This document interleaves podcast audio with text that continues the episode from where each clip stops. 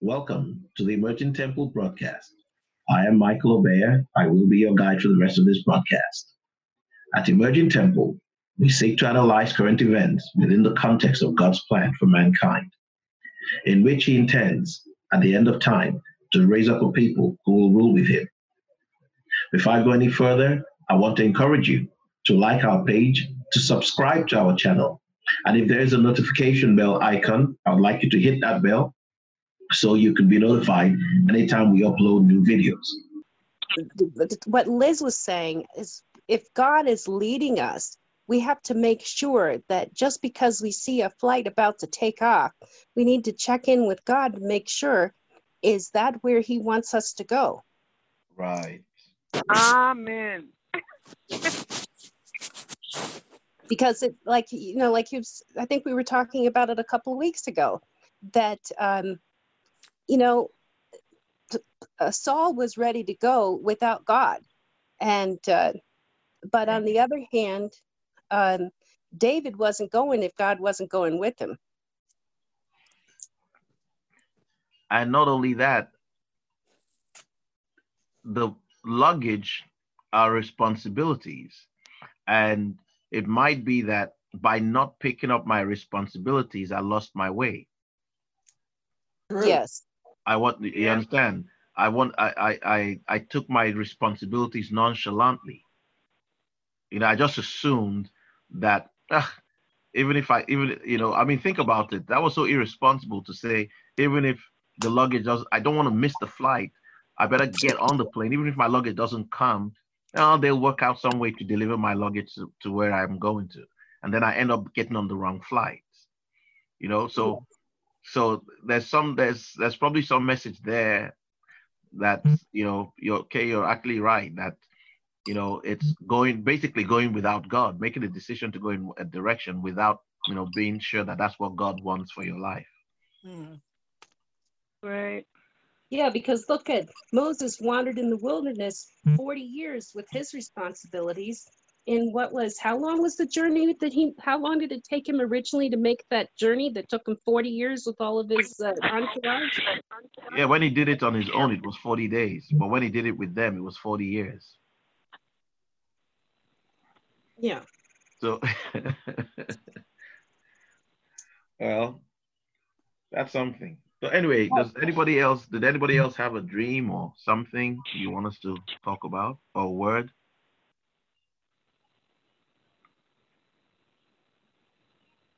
I enjoyed yours. Well. I I think I think that too. I enjoyed the word from last week. And I was talking to Kay a little bit about to say, you know, when you were saying we need to step out and bring that spirit out, and yeah. you know, things that we can just do, like, you know, I was telling Kate, um, just at the market, I saw this mom really having problems with this little boy, and I'm a master teacher, but, you know, I haven't taught for a while, but I said to the little boy, you know, um, I really want to thank you for, you know, helping out your mom at the store. That's such, such like, you know, I mean, I taught kindergarten, so I just kind of said, you know, you're like a hero or something. And he's just so happy, and he just calmed down and started helping his mother. Yeah. And I could have said, lady, can't you control that child? He's bothering everybody. But, you know, that's something that Kay, Kay and I talked about is when you get that impulse to just say, you know, what's wrong with you, to pray about it and listen and do something different that makes a change, you know. Yes. So that was some, and I've really tried to apply that all week, and you know, um, just spend that extra second, or you know, extra smile at somebody or something, and I, it it's made my life feel better. Absolutely, absolutely. It, it's um, there's there's a there's a fountain within us, and it gets bigger the more we give. Do you understand? In other words, yeah. the, the, the gift of God is something that you get more of as you give to other people. So as you, you know, one thing is people we we have this sense of wanting to be good. Like you will hear all these people say, you know, share love, share kindness, share peace, but they never talk about share Christ. Mm. You see, and so you want to make certain you don't fall into that trap where you're sharing. Now, little children, of course, they don't really know Christ, so you have to share the kindness, you have to share love, but still at that age, they need to know about Christ.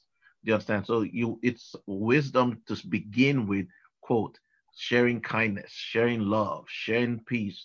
You know, you ever heard people say, want to pray for peace in the world? I mean, that's a ridiculous prayer.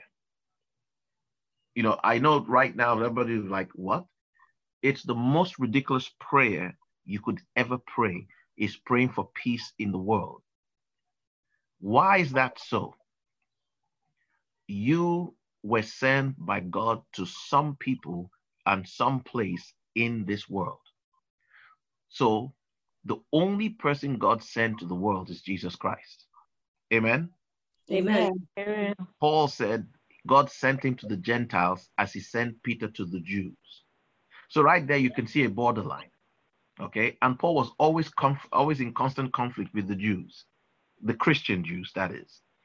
So, but to the main point, the main point is, if I think from last week's message was, we want to share Christ with people. Now, God will lead us in the way we want to, like the way you spoke to that young kid and he perked up.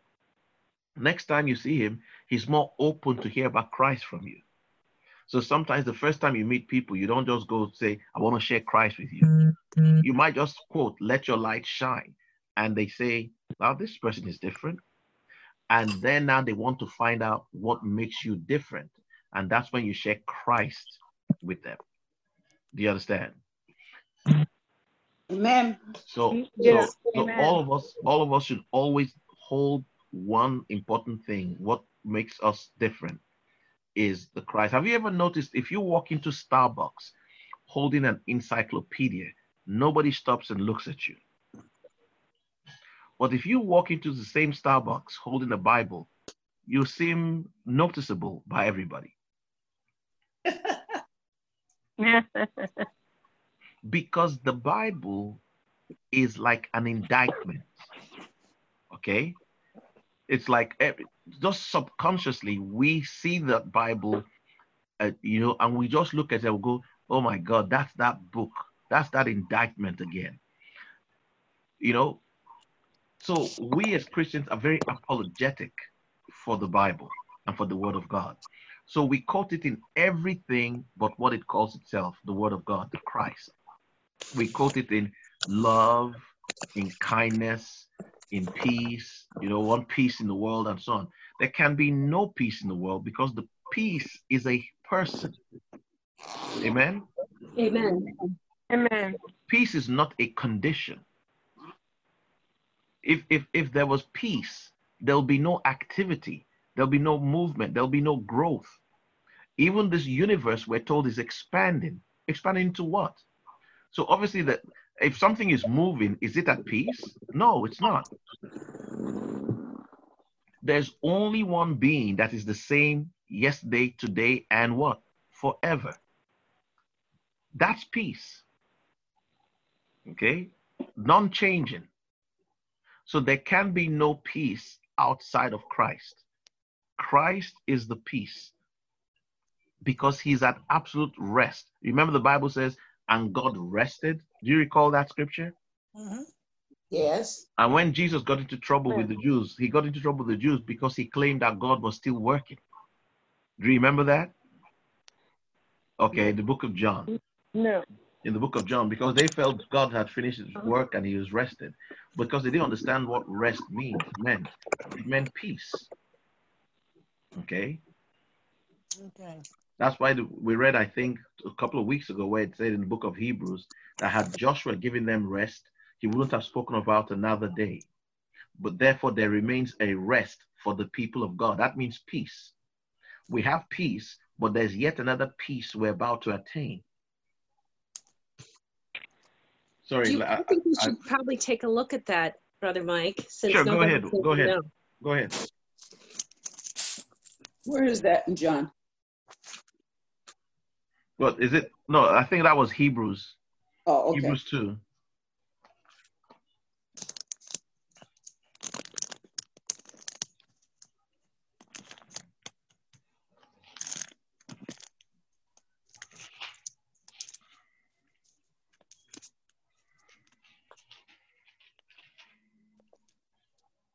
No, sorry, Hebrews four. Hebrews four. Hebrews four from verse four.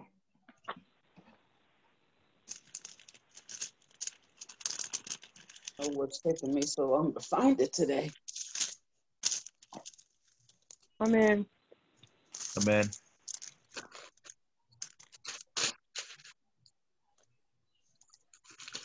Amen.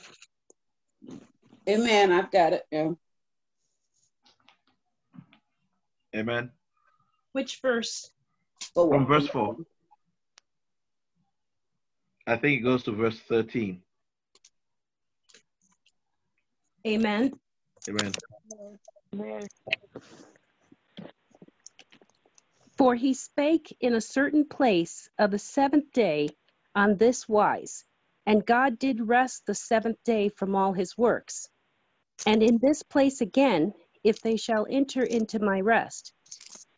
Seeing therefore it remaineth that some must enter therein, and they to whom it was first preached entered not in because of unbelief.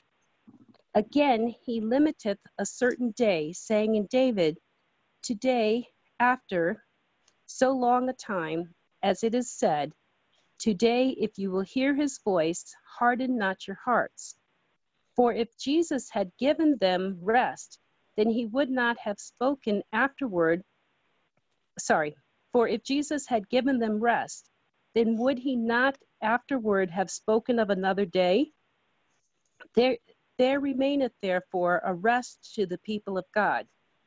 For he that is entered into his rest, he also hath ceased from his own works as God did from his. Let us labor, therefore, to enter into that rest, lest any man fall after the same example of unbelief. For the word of God is quick and powerful and sharper than any two-edged sword, piercing even to the dividing asunder of soul and spirit, and of the joints and marrow, and is a discerner of the thoughts and intents of the heart. Neither is there any creature that is not manifest in his sight, but all things are naked and open unto the eyes of him with whom we have to do. Amen. Should I keep going? Okay. Amen. So you see that, did you notice the word today that showed up twice? Yes. Mm-hmm. Notice that's the only place in the Bible where today is divided into two and day. Interesting. You notice that, right? Yes. Good. So the subject there is the day. It's not talking about today. Today is one word. They're the two words. So going towards a particular day, okay, going towards a particular day, you will attain to something called rest. Just like God himself rested on the seventh day.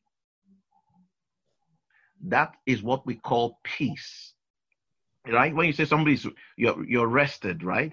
Remember here you read, it said, had Jesus given them rest, then wouldn't he, then would he not have spoken of another day, correct? Yes. So the subject mm. is a day, a day of rest. You everybody has said that term before, say a day of rest, the Sabbath, correct? Yes. Yes. Okay. Yeah. So the Jesus being spoken about here is not Jesus, our Savior, it's Joshua. Joshua the prophet, who was the leader of the Israelites after Moses. Okay, remember he was the one who took them into the promised land, not Moses, correct? Correct. So he's correct. saying, Paul is telling us that those who followed after the scriptures, the scriptures didn't give them rest. That's what he means there by Joshua. It's talking about the law, okay? Talking about Moses. It said, they didn't get rest, that there's still a rest for the people of God. And those other ones didn't enter in because they tried to enter in by their deeds and by their works. Okay? but they didn't enter in because they didn't believe. How are we saved? Are we saved by our works? Or are we saved by our belief? Mm. Very good. So by you, our belief. By belief. So you and I have a peace now, correct? Because we have received Jesus, correct? Yes. Correct. But Paul is saying yes. here that there's yet another peace waiting for us. Where, where do we see that? What verse was that in? Um, verse nine. Verse nine, thank you. There remained therefore a rest to the people of God. Okay, then he wants us not to lose it like those other people lost it through what? Unbelief. Remember, I yes. think we did we That's did do a teaching. That's verse eleven where he says that. Okay, go ahead, please. Let us labor, therefore, to enter into that rest, lest any man fall after the same example of unbelief. Amen. So notice he said that rest. Okay. You wouldn't, if there was only one rest, you wouldn't be referring, you wouldn't refer to something as that rest. Because uh, if there was just one rest, everybody would know the rest. Okay. So there's a rest, there's a peace that only Holy Spirit, Holy Ghost can take you and I into, okay? And that is the peace you're asking for. Now, that peace is going to come to the world at some point. You don't have to pray for it, okay? That peace is going to come to the world at some point. And I can show you in the scriptures when it's going to come, okay? I mean, I'm mm-hmm. not going to show you, sorry. I don't mean the day it's going to come. I'm just mean, I can show you in scriptures when the scriptures tells us how it's going to come. So, yeah, go ahead. You know, I think we should read the first three verses of chapter four also, because it kind of puts sure, this in sure. context. Sure, it says, amen? Amen. Amen. Let us therefore fear, lest a promise being left us of entering into his rest, any of, the, any of you should seem to come short of it. For unto us was the gospel preached, as well as unto them. But the word preached did not profit them, not being mixed with faith in them that heard it. For we which have believed do enter into rest, as he said, as I have sworn in my wrath, if they shall enter into my rest, although the works were finished from the foundation of the world. Good, good. Well, I think that does basically tells you clearly he's talking to us that we have a rest, R E S T, in front of us. We already have a rest now. We already have a peace now, okay? That means yes. we're saved. Everybody knows that. You believe in Jesus, so you have a peace. You're saved, correct? Yes. Correct. But there's something more that God has in store for you. And that is what you're, that is why you're still here today, to make you worthy to be able to attain to that rest that God has. Do you remember when Peter told us that there's a salvation that is going to be revealed in the last time? Does anybody remember that scripture? It's a book of Peter somewhere. We spoke yeah, about yeah. it here before. Okay, somebody find it for us, please.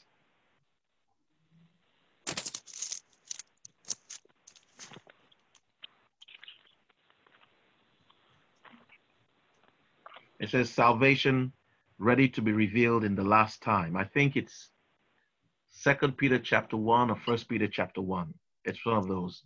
Let me.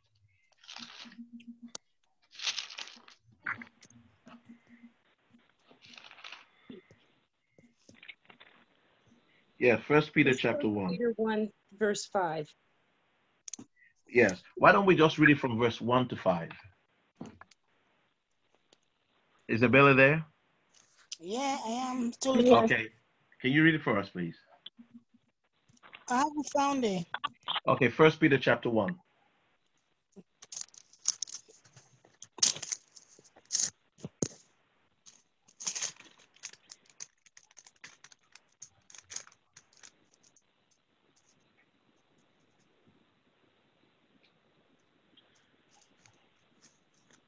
Yep.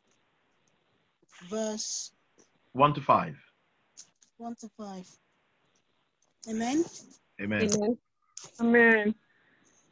Simon Peter, a bond servant and apostle of Jesus Christ, to those who have obtained like precious faith with us by the righteousness of our God and Savior Jesus Christ, grace and peace be multiplied to you in the knowledge of God and of Jesus our Lord, as his divine power has given to us all things that pertain to life and godliness, through the knowledge of him who called us by glory and virtue, by which have been given to us exceedingly great and precious promises, that through these you may be partakers of the divine nature, having escaped the corruption that is in the world through lust. But also for this very reason, giving all diligence, add to your faith virtue, to virtue knowledge, to knowledge self-control, to self-control perseverance, to perseverance godliness, to godliness brotherly kindness, and to brotherly kindness love. For if these things are yours and abound, you will neither be barren nor unfruitful in the knowledge of our Lord Jesus Christ. For he who lacks these things is short-sighted. Hold on, even, sorry, sorry. She's reading I, Second Peter, not yes. First Peter. I was like, hmm. okay, I was just listening. I wasn't reading. Sorry, it's First Peter, not Second Peter. Oh. Yeah, I was. You know, I wasn't reading my Bible. I, I was just listening. It was so beautiful. I could have just let you go on. You know, I don't know if you guys felt the same way. I mean, I was just like, I, maybe we'll soon get there, but I'm enjoying this trip. We're going the wrong direction, but I don't care. I mean, I'm enjoying the trip. Well, that was your thinking. That was your yeah. wrong slide. I'm looking yeah. at you wondering, what, what translation are we reading? no, well, and I think that was it. She, no, she was probably used, uh, yeah, she wasn't used the King James. So it started, up, and both, uh, both chapters begin the same. Hmm. Yeah, both chapters begin the same. Peter, a bond servant of Jesus Christ, et cetera. Yeah, so I, I got on the wrong flight. Okay. Yeah, exactly, exactly. yeah, fortunately, fortunately, Mom was there to stop us. All right, so it's First Peter chapter one, um, verse one to, one to five. One to five. Okay. Yeah. All right. Peter, an apostle of Jesus Christ, to the pilgrim of the dispersion in Pontus, Galatia, Cappadocia, Asia, Bithynia, elect according to the foreknowledge of God the Father, in sanctification of the Spirit for obedience and sprinkling of the blood of Jesus Christ. Grace to you and peace be multiplied. Blessed be the God and Father of our Lord Jesus Christ, who according to his abundant mercy has begotten us again to a living hope through the resurrection of Jesus Christ from the dead, to an inheritance incorruptible and undefiled, and that does not fade away, reserved in heaven for you, who are kept by the power of God through faith for salvation, ready to be revealed in the last time. Amen. Amen. Amen. Amen. So there's a there's a salvation that is ready to be revealed in the last time.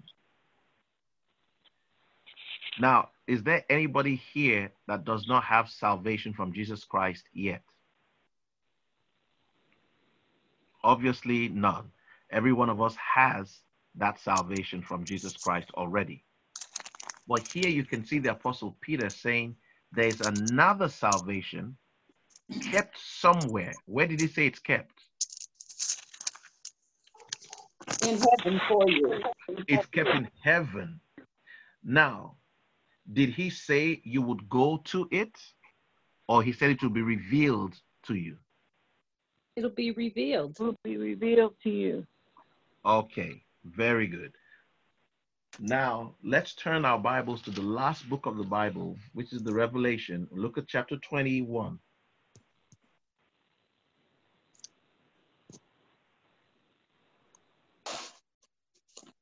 Amen. Amen. Let's read verse one and Amen. two.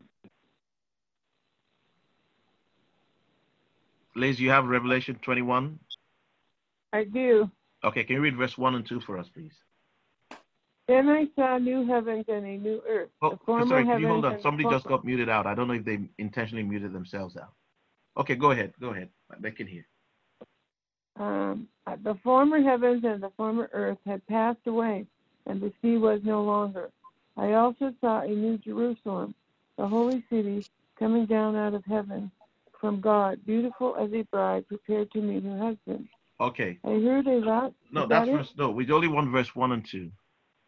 Oh, okay. Sorry. Now, he said he saw New Jerusalem coming down from God, right? Verse two. Yes. Yes.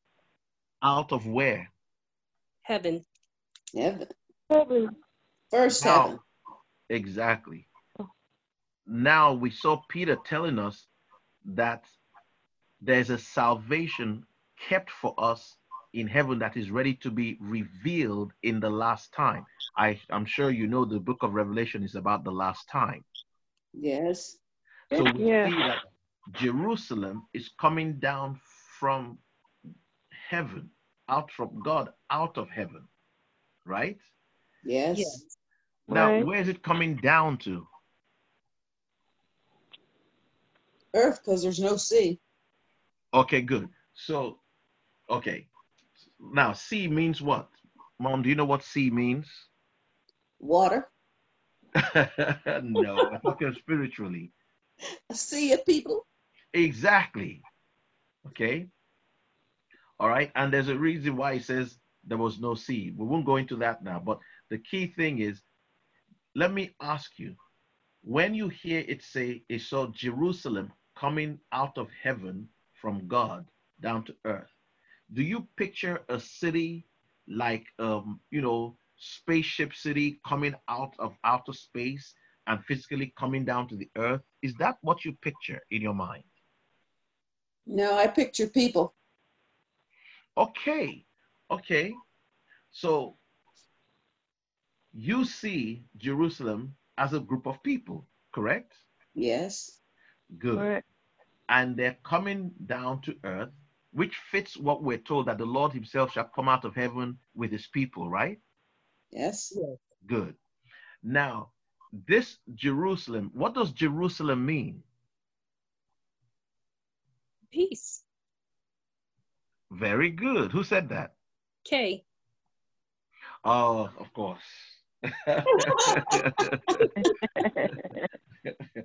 Salam, peace. Okay. Jerusalem means the land of peace, or the place of peace. Okay. What does shalom mean in Hebrew? Peace. Exactly. So Jerusalem. So we're seeing peace coming down from heaven, from God, out of heaven. That connects to what Peter told you, a salvation that is ready to be revealed the last time. It connects to what Paul told us first in Hebrews, that there's coming a day when a rest shall come. Does it fit in now, everybody? Amen. Yes. Amen. So when we want to pray for the peace of the world, we need to know what we're praying for. We're praying for Jerusalem to come. So Ooh. Satan is a master, is a master deceiver. Nobody can withstand him except for the grace of God. He has now told all the Christians that there's a place in the Middle East called Jerusalem, that you all need to go fight for that place. You all need to fight for that place and keep it and hold it so Jesus will come. And just when he comes, he'll have a place to hang out. You know, and if you don't toe that line, you're an outcast. You're an outcast. They There's have no, no biblical God, basis man. for it. They have That's no biblical it. basis for it. But yeah, you see clearly that Jerusalem is going to come out from God, out of heaven. And it cannot be a physical thing. It's got to be something spiritual that comes out through you and I. Amen. Amen. Amen. I have peace in me. Kay has peace in her. Mom has peace in her. Liz has peace in her. Dad has peace in him. And Belly has peace in her. But do we always have peace with one another? No. No. Exactly. No. And we, the people, are the city. So God is going to bring peace, not just in us, but with us and amongst us. And we will have peace one with another. Right now, we have to have long suffering for one another. Isn't that so? Isn't that what the Bible told us? Yes. Yes. Yeah. Now, if we had peace with one another, would God need to tell us to have long suffering with each other? No. No. I mean, think long suffering. I mean, even the word long suffering is so frightening. How long, Lord? Until I say it's enough. You know, I mean, so obviously God knows that amongst us, even though we have peace in us, but amongst us, we have war amongst each other. You know, why did you put on my shoe? I'm going to tell mom, you know, I'm going to tell daddy. But that doesn't mean we don't have peace inside of us. That doesn't mean we don't love each other, but there's still dissension.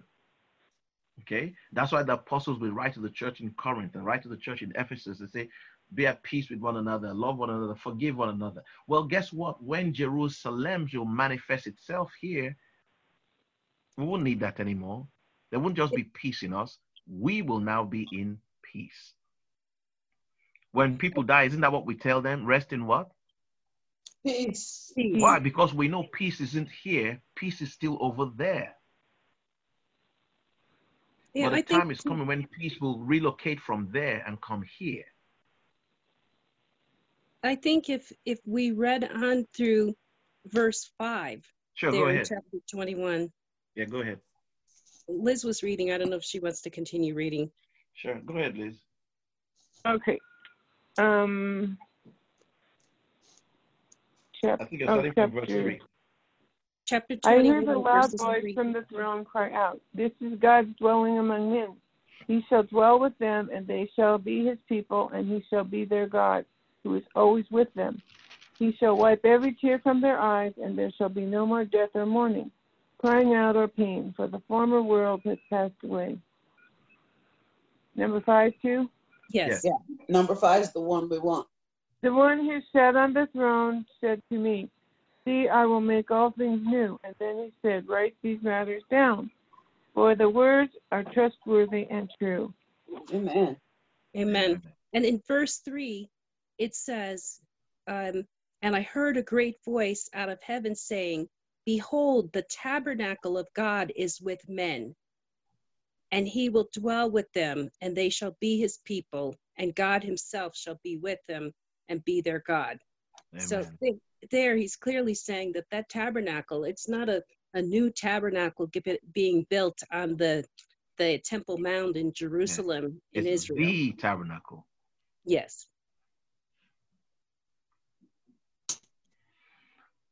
Do we have, uh, should we question what we've talked about so far? It would be good to kind of clarify. It's clear to me. Clear right. to me. I can tell you the tourist board in Jerusalem is not gonna is not gonna like me.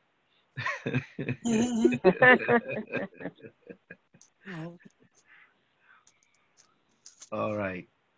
So anyway, I'll, I'll just listen. Uh, I, I'm sure somebody has something you want to share, you want to talk about. Just I'll just listen. So go ahead. I had a question about Revelation school. Okay. What was what was Galatians four? Well, Revelations. Oh, Revelations four. Oh, yeah, chapter four. Okay. And that would be from verse four. Okay, can you read it? Yeah, it says, "Around the throne were twenty-four thrones, and on the throne I saw twenty-four elders sitting, clothed in white robes, and they had crowns of gold, sorry, and they had crowns of gold on their head. Yeah. And from the throne proceeded lightnings, thunderings, and voices. Seven lamps of fire were burning before the throne, which are the seven spirits of God. Before the throne, there was a sea of glass like crystal, and in the midst of the throne and around the throne were four living creatures full of eyes in front and in back. The first living creature was like a lion. The second living creature was like a calf. The third living creature had a face like a man. And the fourth living creature was like a flying eagle. The four living creatures, each having six wings, were full of eyes around and within, and they do not rest day or night, saying, Holy, holy, holy, Lord God Almighty, who was and is and is to come. Amen. Okay, so what I wanted to ask was the significance of those four living creatures, um, the lion, the calf, the one, the, the one with a face like a man, and like a flying eagle. And then I also just wanted to know when it says twenty-four. I know we've talked about what numbers signify, and especially in this book of Revelations, we've come across a few numbers, what like three, um, seven, and I was just twenty-four. You know, is there any special significance to that twenty-four? Yes. Yeah. Yeah, okay. verse, in verse ten, they talk about the twenty-four elders fell down before him who sits on the throne and worships him. Yes. So there is a significance of the twenty-four. Yes. yes. Okay. Does anybody want to take a stab at the question? Well, she's got several questions in her question. Yeah, yeah there's a lot of questions in there. Exactly. Um, yeah, so I think the first question would be the What the four what the four creatures stand for, the four living creatures, okay. And the second question would be the twenty-four elders. I, I'll take a stab at the first question. Okay. All right. Okay. Um, the four beasts are talking about the four aspects of our um, of our our our soul, that we have our mind, we have our desire, we have our will, and we have our emotions. Right. And that's what the four beasts refer to. And not only will you see the four beasts here in Revelation chapter four, you'll also see them back in um, Ezekiel. In, in Ezekiel. Okay. So, um, I don't so know. The mind, so the mind is like the lion, and no, no we've talked about no, this. No, no, the lion is the emotions. Emotions, okay. Because the emotions rage. You know, when a lion roars, mm-hmm. that, we have we have emotions. We can be angry. We can be mad. We can be sad. We can be happy. So yeah. We're constantly roaring like a lion. Yes. It'll, that popular song, Hear Me Roar. Well, that's not necessarily a good thing. Okay. Yeah. Yeah. Okay. Yeah. And um, the the calf, um, the calf is kind of like our will. You know how a calf wants to do what they want to do. Cowboys mm. always have to rope a calf to try to pull them back in, right. pull them yeah. back in line. So that's... Uh, In my trans, in my translation, it's an ox, yes, and I mean, in, in our vernacular today, we think people are dumb as an ox. Right. Hmm. Stop stubborn as an so ox. Stubborn. Yes, yeah, so that's okay. our will. So that's our will. Okay. Okay. And I don't know. I'm not sure. Is the the man or um, well? Remember, Jesus said something about to Peter when Peter told Jesus that you will not die. G Peter, Jesus responded to Peter and said, "Get away from me, Satan! Thou desirest not the things of God, but the things of men." Now, also, man is the only creature that God created that has an unending desire, even after he has gotten more than what he needs. Yeah. Isn't that so? Yeah. You know, yeah. Once a lion is full, and has eaten, maybe you give a lion ten goats to eat, you can go lie down next to him. He's not going to do anything to you. He goes to sleep. He goes to sleep. He's not bothered by you. Just walk right past him. He just opens his eye, looks at you, says hi, and goes back to sleep. But a man can have a billion dollars, which he will never spend till he dies, and cannot stop making more money. Greed. Okay. So the Bible says the eyes are never tired of seeing. Okay? Okay. No, the ear is tired of hearing. Do you remember that in the book of Proverbs or Ecclesiastes? Yes. Good. Okay. So man's wants are insatiable. That's the first thing you learn in Economics one oh one. They'll teach you, say, man's wants are insatiable. Anybody ever taken a class where they told you that? Yes. So yes, the face, so the face there is represents something in you and I call desire. Okay. For example, you remember the rich man died and went to hell, and he asked Abraham to give send Lazarus with water to put on his tongue because of the fire that was in him, right? Mm-hmm. He wasn't in the flames. The flames were where? In him. Okay. That's why I wanted them to put water on his tongue. So our desires never quench, never ends. Okay? Okay. All right. So the face represents your desire, and then the eagle represents your mind. Okay? Right. Now, because if you look at... Yeah. If, if, if, if, if you look at what Kay had mentioned, when she said you could see the same thing in the book of Ezekiel. Well, mm. if you look at it in the book of Ezekiel, it's the same four beasts, but two of them are slightly different. First of all, the, the calf in, in Revelation, in the book of Ezekiel, was an ox. Mm. And the here in Revelation, what you saw was a flying eagle, I recall. Right? In, yes. In the book of Ezekiel, it's not a flying eagle, it's just an eagle. Here it's called a flying eagle. Why does God change the characteristics of two of them?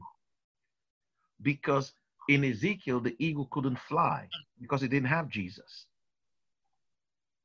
And in Ezekiel, it was an ox because it was still stubborn. Now you have Jesus, you're no longer as stubborn as you used to be. So now you're a calf. You're still stubborn, but not as stubborn as you used to be. Now, to the twenty-four elders, let's let the scriptures, you know, answer that. If you look, turn to the Old Testament, to the book of Chronicles, and God has a sense of humor. This is going to be First Chronicles chapter twenty-four.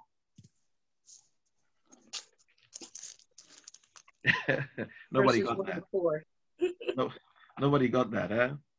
Okay. twenty-four, yeah. yeah I did, but I was looking for my scripture. First Chronicles chapter twenty-four. Amen. Amen. Amen. I'm still getting there. Still getting there too. Okay. Only problem with the big text is it takes longer to turn the pages. I'm there. Right okay. after Kings. Okay. So right after First, Chron First Chronicles chapter okay. twenty-four.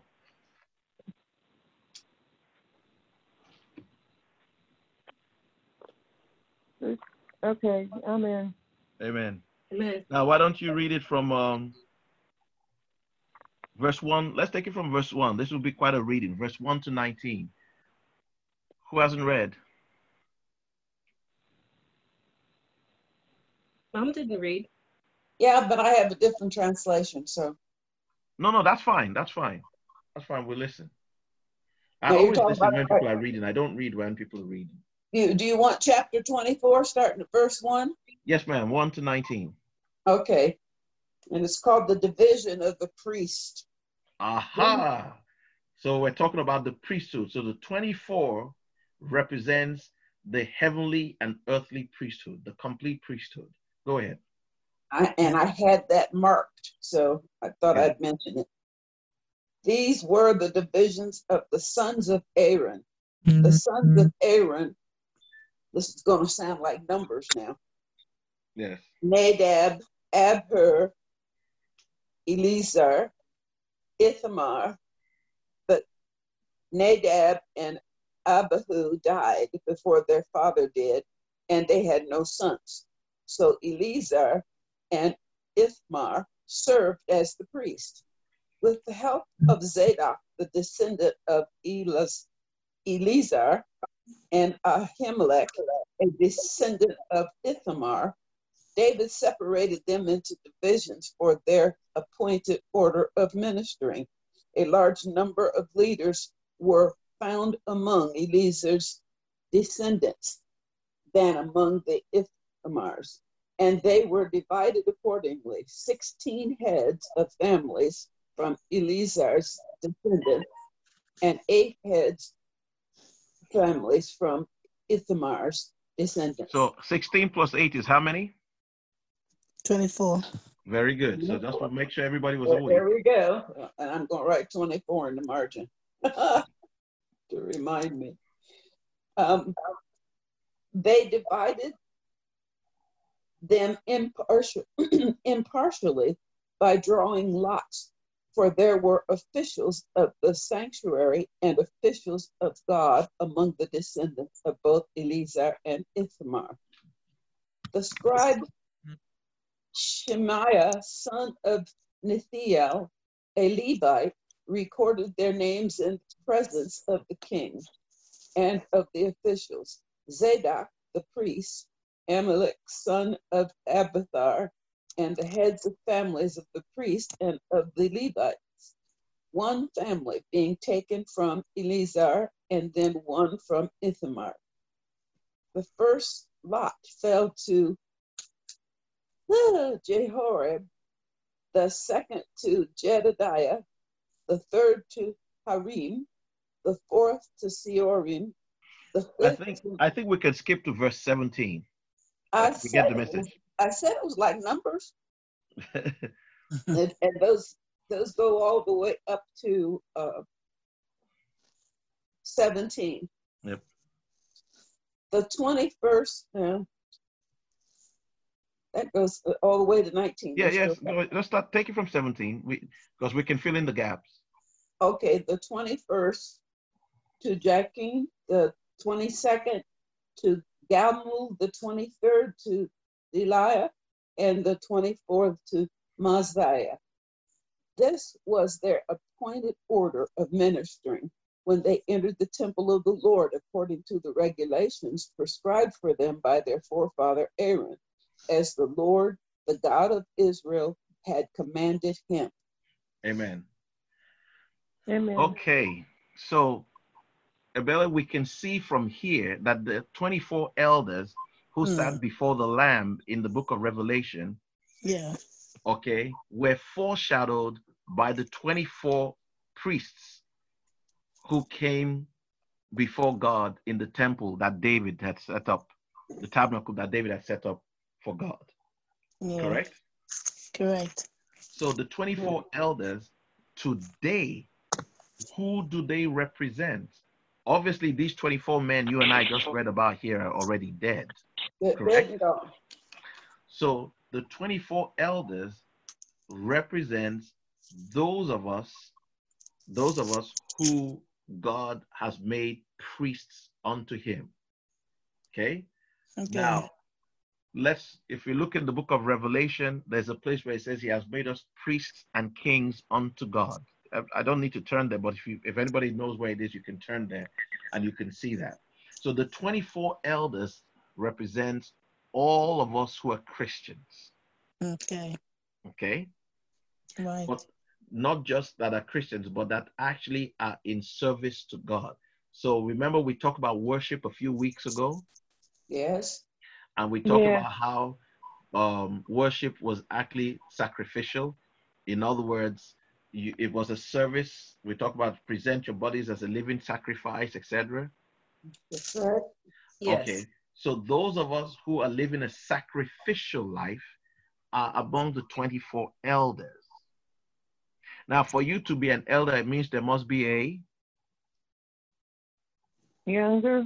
A younger. There you go. So the youngers are not among the priesthood. Okay. So I'm not. F- claiming I'm among the elders, neither you claim you're among the elders, but we're saying that from amongst us are the elders, the twenty-four elders that the Bible is referring to. If we are younger, you're not among the twenty-four elders, but you're still a Christian. Amen. Amen. Yes. Amen. All right. Amen. So those of us who God has, you know, who are actually living the sacrificial life, we are the priests of God, and we offer our own lives as the sacrifice. Okay? Okay. All right. Any other questions? Uh, anybody want to make a statement? That was clear. Thank you, Brother Mike. Thank you. I think, Thank you. Uh, Brother Mike, can you just clarify yes. one more thing? That um, sure. Because Abele asked about the significance of the number twelve or the number twenty-four. Yes, yes. twelve is the number for divine government, but the twenty-four there represents the priesthood. Okay. That's why we went to look at First Chronicles chapter twenty-four, and I said, what a coincidence, it happens to be in chapter twenty-four. Mm. Okay? Okay. And um, so the twenty-four represents the priesthood. Okay. And so priesthood just means the Christians who are living a sacrificial life. It's not twenty-four literal people. Okay. Okay? Okay. That's why they're called elders. Elders are those who live a sacrificial life. Remember what Jesus told Peter before he left. He said, Peter, when you were young, you went wherever you wanted to. Well, when you shall be old, they shall take you by the hand and lead you where you don't want to go to. Do you recall that? Yes. Good. Yeah. So that's, that's when Peter will become an elder. Okay? So all of us here now can live our lives how we want, or we can live our lives sacrificially. If we live our lives sacrificially, then we begin to function in the role of an elder. We become one of the twenty-four elders.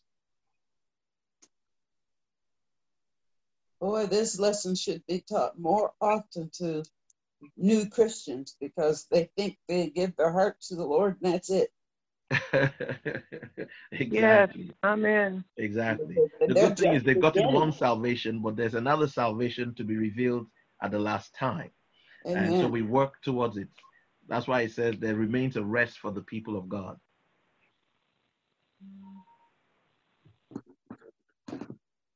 And, you know, that's kind of where we started. You know how you said we always get right back to where we started, that yes.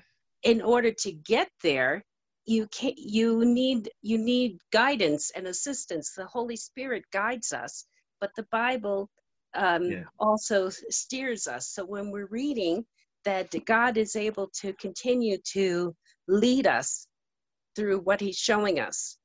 He's showing us the way. Yes. Exactly. Amen. Amen. Amen. Before Abele spoke, I believe somebody was about to say something. Maybe, maybe I just heard something. Well, that was good, Abele. I'm glad that you're studying those things. Now, I have a question for everybody. What's the crystal? What's the crystal that Abele saw in the book of Revelation chapter four? Abele, what chapter was that again? It was chapter four, right? It's chapter, chapter four, verse six. Okay. Yes. And, and before the throne, there was what looked like a sea of glass, clear as crystal. So what is the sea of glass? Like crystal. Uh, well, the, the, I felt that the sea was a sea of men. Very so, good people, uh, people. To, to people. me, the, the crystal, uh, what, what they were to do was crystally clear to them because of crystal sparkles. Very good. Mom is, mom is getting, mom, you're getting better at this every day. Now, I'm just recalling what I used to do. Good. Sea, sea, of, sea of glass. The people is the sea, like you told us earlier, Mom. But now it says they're made of glass. And if they're made of glass, you can see through them. Yeah. What was Adam made from? Dust. Now, yes. What do you make glass from? Sand. Sand. What's the Sand. difference? One's refined. Exactly. So it's man, after God has refined him and purified him with fire, they become, they become a people of glass. That's all that's talking about there. So is it saying that the sea that of glass is people who God has refined? They were originally, originally earthly, earthy. And so are they on? Are they now around the throne along with the twenty-four elders? Yes. That's the twenty-four priests. Yes, yes. And now don't and forget the twenty-four priests, the twenty-four elders also have a soul. So the four beasts is also the twenty-four elders. Is that not so? Yeah. Right. Okay. Okay. Yeah. Okay. And the, the and the twenty-four elders have also been purified, so they're also the sea mm. of glass. Yes. Okay. Okay. So it's just talking about the whole, that the whole body of Christ was centered around Jesus, and we were worshiping him, and we we're honoring him, and we we're telling him how great he was okay. because of what he had done in our lives. Okay. And we're talking about the throne of heaven. So it gives you a visual picture that no unclean thing's going to be there. Exactly. Exactly. Well, you can't get rid of the unclean things. He has to cleanse you himself. Well, he's done that to get you there. Yes. And remember in the book of Corinthians, it says the first man was of the earth, earthy, but the second man is the Lord from heaven. Sorry, somebody was going to say something.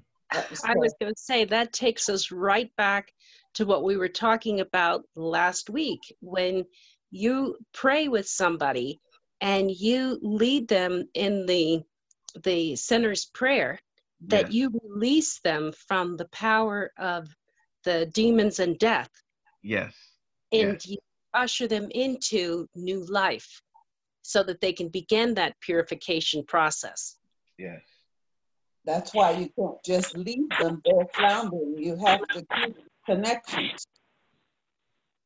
Exactly. Well, Well, the thing is, is that if it's somebody that you've just met, you may never see them again. They may be traveling through, but once we release them, they're going to run into another, another Christian is going to see them and continue the work.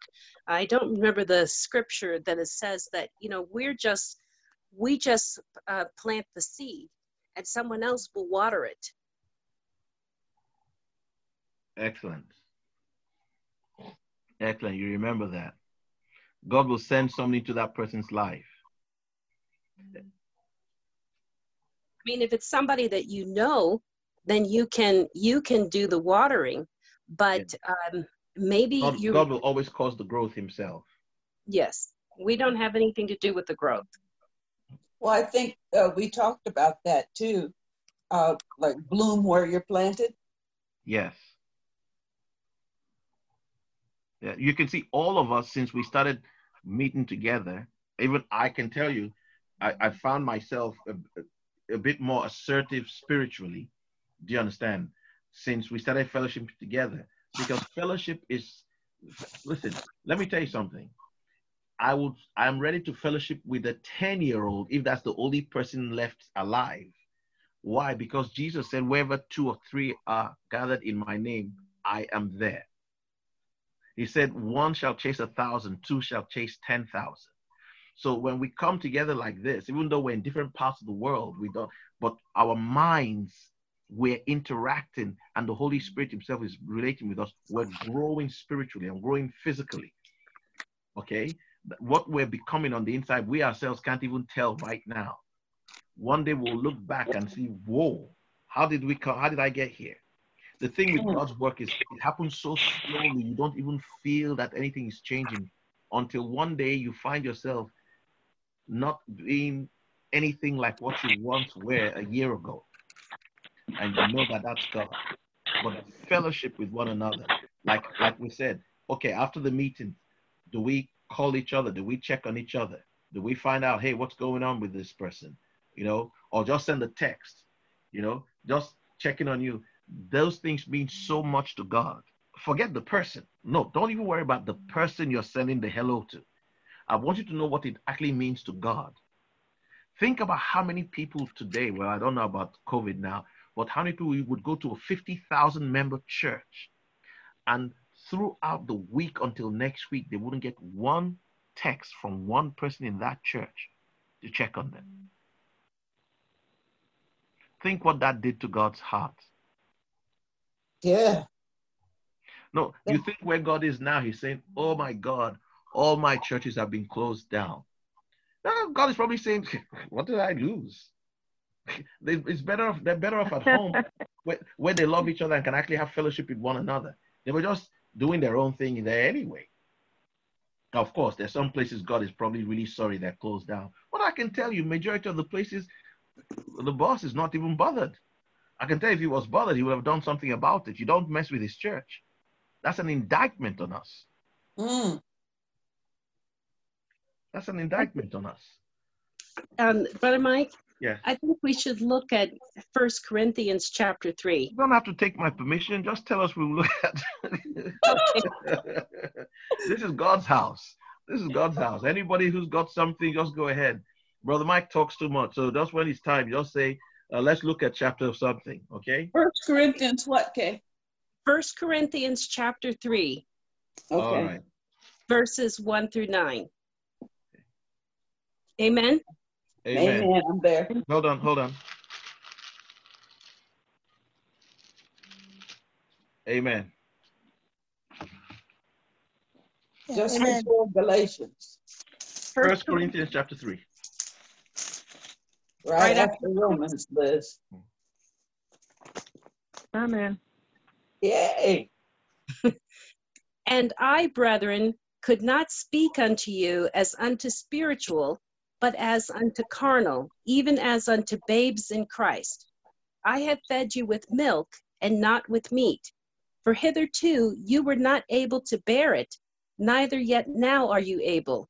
For ye are yet carnal, for whereas there is amongst you envying and strife and divisions, are you not carnal and walk as men? For while one saith, I am of Paul, and another, I am of Apollos, are not you, are you not carnal? Who then is Paul, and who is Apollos, but ministers by whom you believed, even as the Lord gave to every man? I have planted, Apollos watered, but God gave the increase. So then neither is he that planteth anything, neither he that watereth, but God that giveth the increase. Now he that planteth and he that watereth are one, and every man shall receive his own reward according to his own labor. For we are laborers together with God. Ye are God's husbandry, you are God's building. According to the grace of God, which is given unto me as a wise master builder, I have laid the foundation, and another buildeth thereon. But let every man take heed how he buildeth thereupon. For other foundation can no man lay than that is laid, which is Jesus Christ. Amen. So Amen. I don't think we have to be, when we are freeing people, we have to say, you know, if a person is being really wicked and they're really evil and they're doing a whole lot of bad things, we need to pray with them and we need to release them from those demons that are tormenting them. And we don't, ha- we can't stop to worry. Well, you know, I don't know this person that well. I don't know their phone number. I don't know where they live. I don't know how to get, get in touch with them, because we're all part of God's body. Yeah. And so we release that person. God will take care of them. He gives the increase. Amen. Amen. Amen. And that scripture was the one that actually talks about one person planting, and don't worry, God will find someone else to water that person.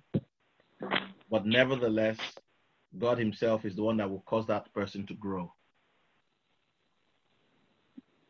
I'm the one that made that comment. It was just for general reference. Okay, okay. But this was uh. good. All right. If we don't have anything else to say, maybe we want to pray and close in prayer. Unless somebody else has something you want to add. So I solicit your prayers. I solicit your support. Okay, I want to thank you for your time. For those of you who have been faithful, you know, uh, supporting this work, for being involved, sharing these videos. Okay, don't be, don't, don't, don't get weary. Don't be weary. Don't get tired. Your strength is supposed to come brighter and brighter every day.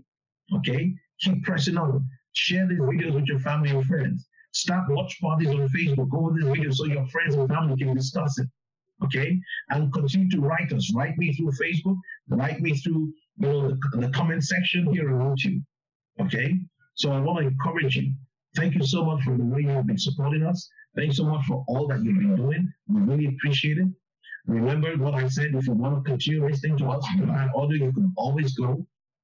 Okay, to our website. You can see the online radio channels that you can get us through. Like I mentioned, um, Apple's iTunes, I met Apple iTunes, I mentioned um, Spotify, and I think Google.